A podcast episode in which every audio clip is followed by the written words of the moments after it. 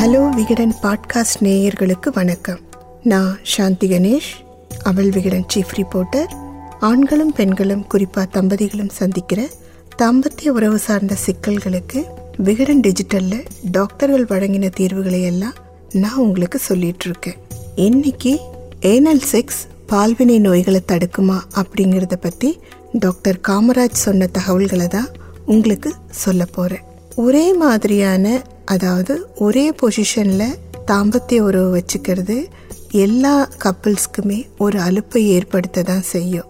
ஒரு சின்ன மாற்றத்துக்காக ஒரு சிலர் ஏனல் செக்ஸ் அப்படின்னு சொல்லப்படுற ஆசனவாய் வழியாக உறவு வச்சுப்பாங்க. இதில் ஏதாவது விதிமுறைகள் இருக்கா? ஆசனவாய் வழியாக உறவு வச்சுக்கிறவங்களும் சரி, உறவு வச்சுக்கலாமா அப்படின்னு யோசிக்கிறவங்களும் சரி, ஏனல் செக்ஸ் சரியா தப்பா அப்படிங்கிற குழப்பத்துடனே தான் இருக்காங்க. ஒரு பாலியல் மருத்துவராக சொல்லணும்னா செக்ஸில் இதுவும் ஒரு வகை தாங்க. அதனால் தாராளமாக அப்படி செயல்படலாம்.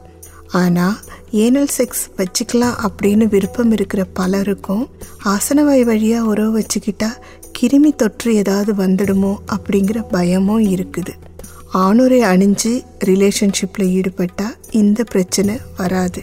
அதே நேரம் கிருமி தொற்றை விட ஆபத்தான பால்வினை நோய்கள் பற்றி நீங்கள் எல்லாரும் கட்டாயம் தெரிஞ்சுக்கணும். ஒருத்தருக்கும் மேற்பட்ட நபர்களோட பாலுறவு வச்சுக்கிற பலருக்கும் ஆசனவாய் வழியாக உறவு வச்சுக்கிட்டா பால்வினை நோய் வராது அப்படிங்கிற நம்பிக்கை இருக்குது. ஆனால் அது உண்மை இல்லைங்க. இந்த முறையில் உறவு வச்சுக்கிட்டாலும் பால்வினை நோய்கள் ஒருத்தர்கிட்ட இருந்து இன்னொருத்தருக்கு பரவ தான் செய்யும். அதுலேயும் குறிப்பாக ஹெச்ஐவி வைரஸ் ரொம்ப சுலபமாக பரவிடும். ஏன்னா பெண் உறுப்பில் 6 வகையான லேயர்கள் இருக்குது. ஆனால் ஆசன வாயில் ஒரே ஒரு மெல்லிசான லேயர் மட்டும்தான் இருக்குது. இந்த வழியாக ஹெச்ஐவி வைரஸ் ரொம்ப சுலபமாக அவங்களோட உடம்புக்குள்ளே போயிடும்.